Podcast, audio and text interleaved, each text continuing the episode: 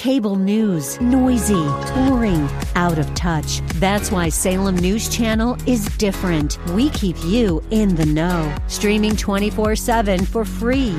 Home to the greatest collection of conservative voices like Dennis Prager, Jay Sekulow, Mike Gallagher, and more. Salem News Channel is unfiltered and unapologetic. Watch anytime on any screen at snc.tv and Local Now Channel 525. As President Biden heads to Japan, talks of stopping China's economic coercion tops the minds of G7 leaders. But what we can do is offer a better alternative, a less corrupt version of the, the foreign aid that they're getting from China. New York Mayor Eric Adams halts public hearings over where to house illegal immigrants. Joe Biden and Kamala Harris are quite literally the last mile of the human trafficking network. Montana is the first state to ban the Chinese owned social media app TikTok. It leaves itself open to a number of different challenges. This is Daybreak Insider Podcast, your first look at today's top stories for Thursday, May 18th. I'm Tasha Stevens.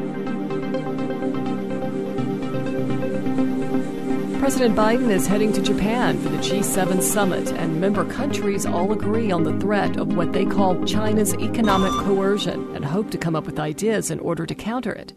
However, coming up with a consensus on how to tackle the threat from Beijing will prove to be a difficult task, as the member countries have different ideas on how to manage their ties with China due to it being the world's second largest economy. The problem at the moment is it's not, it's not just Ukraine, it's also China. Japan is very, very keen to uh, get everyone on side with its um, uh, thoughts on how to stop China's economic coercion, uh, or what they call economic coercion, get all of the G7 countries to come together and really kind of um, face up against that threat together. Japan is also keen to get all of these developing countries that China is so good at making friends with uh, to come to the G7 as well. Countries like Brazil, countries like Vietnam uh, to come to the table.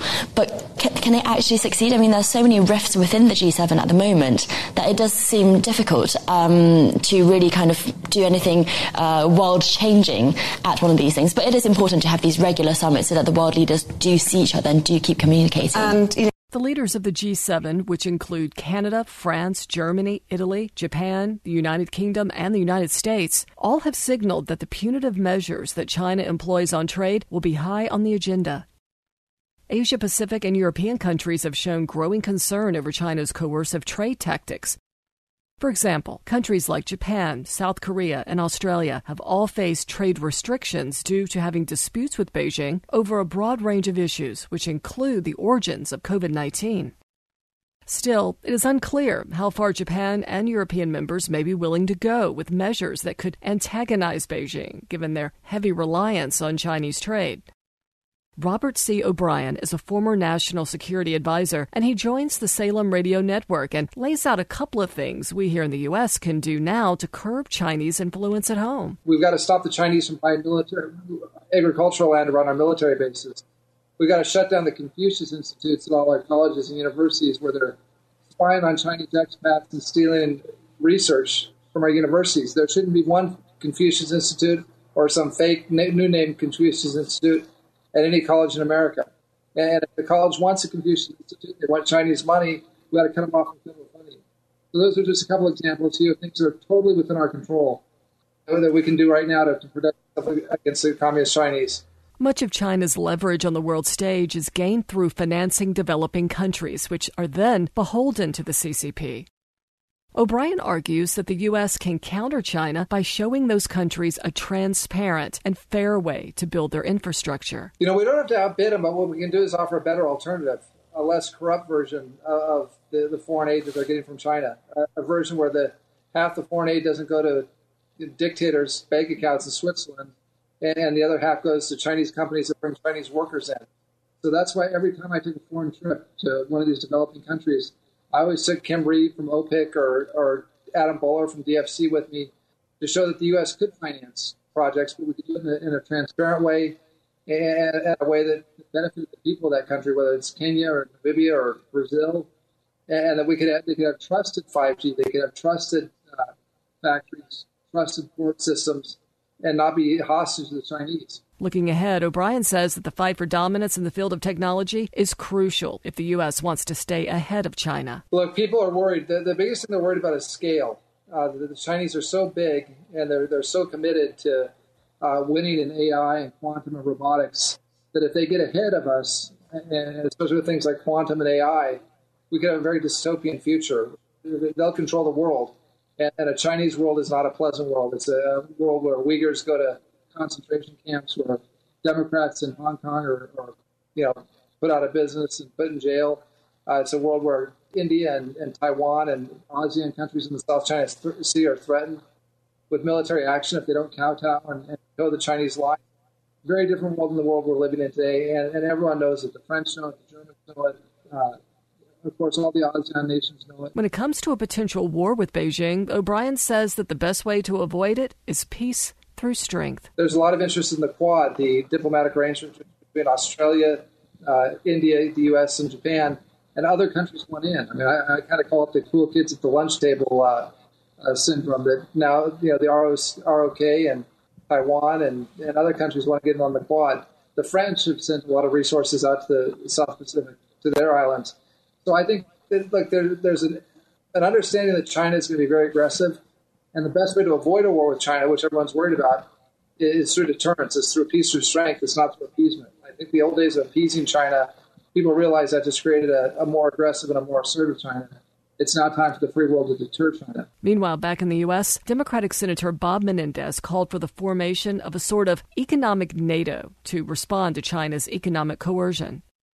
China itself has rejected accusations that it uses trade as a weapon and accused the U.S. of hypocrisy given its own use of sanctions and export controls. A Moscow court has ordered the arrest of prominent film producer Alexander Rodnyansky and theater director Ivan Vyrypaev for spreading false information about the Russian army. Daybreak Insider's Charles de Ledesma has more on this story out of Moscow. The initial court hearings against Rodnyansky and Vyrypaev were held on April 27, but not reported by the court until this week. According to the court's press service, the two men who are outside Russia will be placed in custody once Russian authorities manage to detain them or get them extradited. Kyiv born Rodnyansky left Russia after the start of the country's full scale invasion of Ukraine in February 2022 and has repeatedly spoken openly against the war. In October 2022, Russia's Justice Ministry declared Rodnyansky a foreign agent. I'm Charles de Ledesma. In the wake of the end of Title 42, New York City Mayor Eric Adams issued an executive order which would eliminate any blocks to temporary housing for illegal immigrants as the Big Apple braces for a surge. Adams recently called out the Biden administration for being absent on the border crisis. This should not be happening to New York City, Chicago, Los Angeles, and the other big northern cities. And really, it should not be happening to El Paso or Brownsville, Texas. This is a national problem, and it needs a national solution. The executive order initiates a state of emergency that would suspend laws and rules related to city planning, which includes construction and operations of facilities like shelters or their expansion without public hearing hearings. However, the move would also allow the city to move illegal immigrants into areas where residents may not want them and may sue the city if officials do not allow for public hearings to take place, which would allow residents to voice their opinions. With the city's current emergency shelter and hotel systems at capacity, Adams is moving to open shelter facilities in gyms of public schools across the city, sparking outrage from parents. Republican Senator Ted Cruz of Texas joins the Salem radio network and says that New York is only now getting a taste of the crisis that border states like Texas are feeling every day. What's happening at the border is horrific. Uh, it is the worst it has ever been in the history of our nation. Uh, and it's getting worse. It's get, getting considerably worse. Uh, in two and a half years since Joe Biden has been president, we've seen over six and a half million people cross illegally into this country. It's the worst illegal immigration ever recorded in our nation's history. I was down on the border last Thursday night. Thursday night at midnight, Title 42 expired. Title 42 was the last legal authority the Biden administration was using to deport people who come here illegally. So where we are now is is that Joe Biden and Kamala Harris's open border policies have gotten worse. Their position is essentially anyone who comes illegally they're going to allow to stay, and that has created an invasion at our southern border that is resulting in enormous death, enormous suffering, enormous crime, enormous disease. It is a humanitarian disaster, and it's the result of political decisions from this White House. Cruz explains how he believes the immigration system is broken. The state of Texas is going to face real challenges stopping this invasion because it is the federal government that constitutionally has historically had the authority to to deport people. And and so what happens typically is when a state official apprehends someone crossing illegally, typically they hand them over to the feds, and the feds, if they were following the law, would deport them. What is making the system break down is Joe Biden is the first president in our nation's history who's just utterly refused to follow the law. And when someone who's here illegally is handed over to Joe Biden, he ignores the law, he doesn't deport them, and instead he puts them on a bus or he puts them on a plane and he sends them to every city in America. The Texas senator says that, in his opinion, the Biden administration is incentivizing all the illegal immigrant crossings. Joe Biden and Kamala Harris are quite literally the last mile of the human trafficking network. Not only that, he gives them an alien identification number, a so called A number, which makes those individuals eligible for government welfare. So he's in the business of handing government welfare to millions of people coming illegally to this country.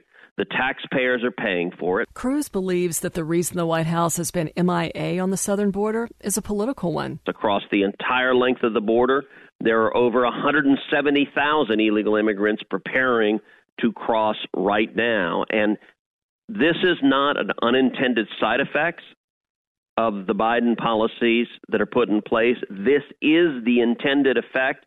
They want this invasion and they want 6 million to become 10 million, to become 12 million, to become 20 million. That is their political objective. When it comes to what could be done today to stem the flow of illegal immigration, Cruz lays out a few ideas. Joe Biden could solve this problem within a week. We know how to solve it. Under Donald Trump, we had the lowest rate of illegal immigration in 45 years. The way to solve this, which Joe Biden could do today, is number one, immediately resume building the border wall. Number two, immediately end catch and release, a disastrous policy that's caused this crisis. And number three, reinstate the incredibly successful Remain in Mexico agreement. If Biden did that, this problem would be very significantly solved. Adams says he expects a potential 15 more busloads of illegal immigrants arriving in New York City this weekend, following some 4,200 who arrived last week. The executive order will last five days unless Adams chooses to extend it. Florida's governor signs bills targeting drag shows, pronouns, bathroom use, and irreversible surgeries performed on children. Daybreak Insider's Lisa Dwyer has more on the story from the Sunshine State. Florida is banning gender affirming care for minors with new restrictions on adults seeking treatment. It's amongst a series of anti-LGBTQ plus bills signed by Republican Governor Ron DeSantis. The bills restrict pronoun use in schools and require people to use the bathroom corresponding with their sex at birth. DeSantis has made anti-LGBTQ plus legislation a large part of his agenda as he builds towards a presidential campaign. The gender affirming care ban and the law targeting drag shows goes into effect immediately. The bathroom restrictions and the law concerning pronouns take effect July 1st. I'm Lisa Dwyer.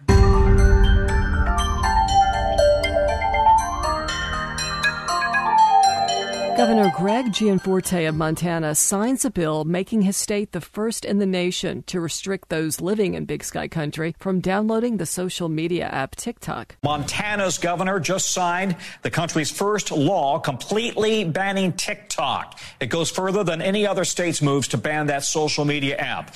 The ban is expected to face some legal challenges, potentially determining the fate of the app in the country. Now, in a statement, TikTok says the governor signed a bill that is, quote, infringing on First Amendment rights by unlawfully banning TikTok. It goes on to say people in Montana can continue to use the app to express themselves. The legislation makes it illegal for app stores to give users the option to download TikTok and illegal for the company to operate within the state. Violations could carry a $10,000 penalty. Enforcement will be handled by the Montana Justice Department. Gianforte released a statement explaining his decision, saying, quote, The Chinese Communist Party's using of TikTok to spy on Americans, violate their privacy, and collect their personal, private, and sensitive information is well documented, end quote. Meanwhile, a spokesperson for TikTok calls the legislation unlawful and promises that the company will challenge it in court.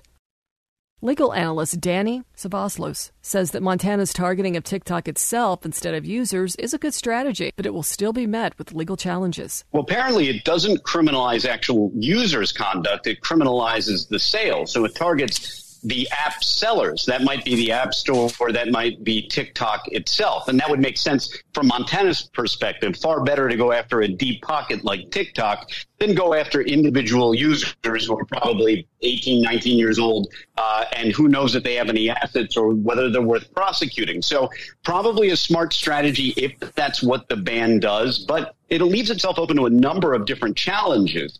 Cevallos explains what law he believes TikTok's lawyers will use in defense of the social media app. Most notably, the First Amendment and something called the Dormant Commerce Clause. Basically, an individual state can't unnecessarily or unduly burden interstate commerce. But what exactly that means is a little hazy, and it's moved a lot over the years, uh, even in the last decade or so, it's been redefined. And then, perhaps most importantly, is that traditionally the Commerce Clause dealt, clause dealt with things like widgets, tangible items that are sold in a particular state.